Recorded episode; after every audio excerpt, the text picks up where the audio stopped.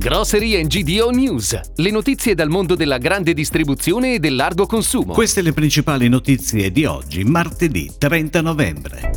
Selex crescita 2021 del 3,1% per il secondo gruppo italiano.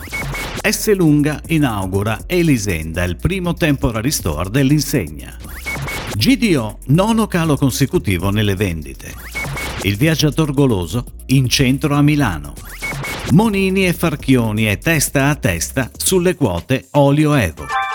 Con una previsione di chiusura 2021 del fatturato al consumo stimata a 16,7 miliardi di euro, più 3,1% rispetto al 2020, Selex prosegue nel suo cammino di crescita riconfermandosi saldamente al secondo posto della distribuzione moderna nazionale, con una quota di mercato del 14,5%. Il gruppo, attraverso le sue 18 imprese socie spesso leader nelle rispettive regioni, è presente in tutta Italia con una rete commerciale multinsegna multicanale formata da 3.229 unità e un organico di oltre 41.000 addetti. Per il 2022 le imprese Selex hanno stanziato investimenti pari a 460 milioni di euro, destinati all'apertura di 95 nuovi punti vendita, di cui 53 tra superstore e supermercati e alla ristrutturazione di 97 unità esistenti.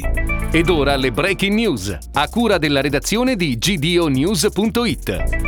S. Lunga ha inaugurato in via Spadari 4, nel cuore della via del gusto della città meneghina, un temporary store esclusivamente dedicato alla sua linea di alta pasticceria Elisenda. Per la prima volta Esselunga sperimenta la formula del temporary store con l'obiettivo di portare il brand anche al di fuori dei propri negozi, per farla conoscere e per dare al pubblico la possibilità di degustare le sue specialità in una cornice esclusiva. Il marchio Elisenda è nato nel 2016 dall'incontro tra Esselunga e il ristorante stellato da Vittorio dei fratelli Cerea.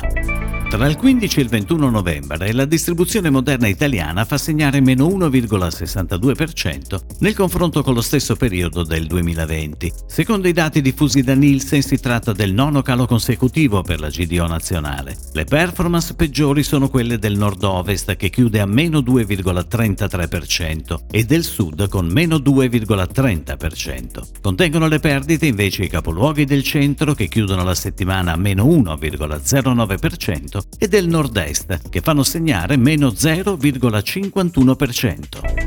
Anche questo Natale il viaggiatore goloso è pronto a conquistare Milano con un nuovo temporary in corso Venezia. Aperto tutti i giorni dalle 10 alle 21 accompagnerà i clienti alla scoperta delle eccellenze del brand. Grazie al vasto assortimento di specialità gastronomiche e golosità natalizie, i clienti del nuovo VG Christmas Store potranno scoprire panettoni nelle versioni classiche e rivisitazioni, pandori, strenne ed esclusivi cesti gastronomici. Questo pomeriggio alle ore 15 sulla pagina LinkedIn di GDO News e su quella di Fiera Cibus si terrà l'ultimo workshop Cibus Lab del 2021. Protagonista dell'evento la categoria olio di oliva che quest'anno ha decrementato il fatturato in GDO. A livello nazionale il leader di mercato sul settore olio Evo è Monini con il 21,2% di quota. Segue Farchioni attorno al 20% e poi la private label che si ferma ad un 10% circa.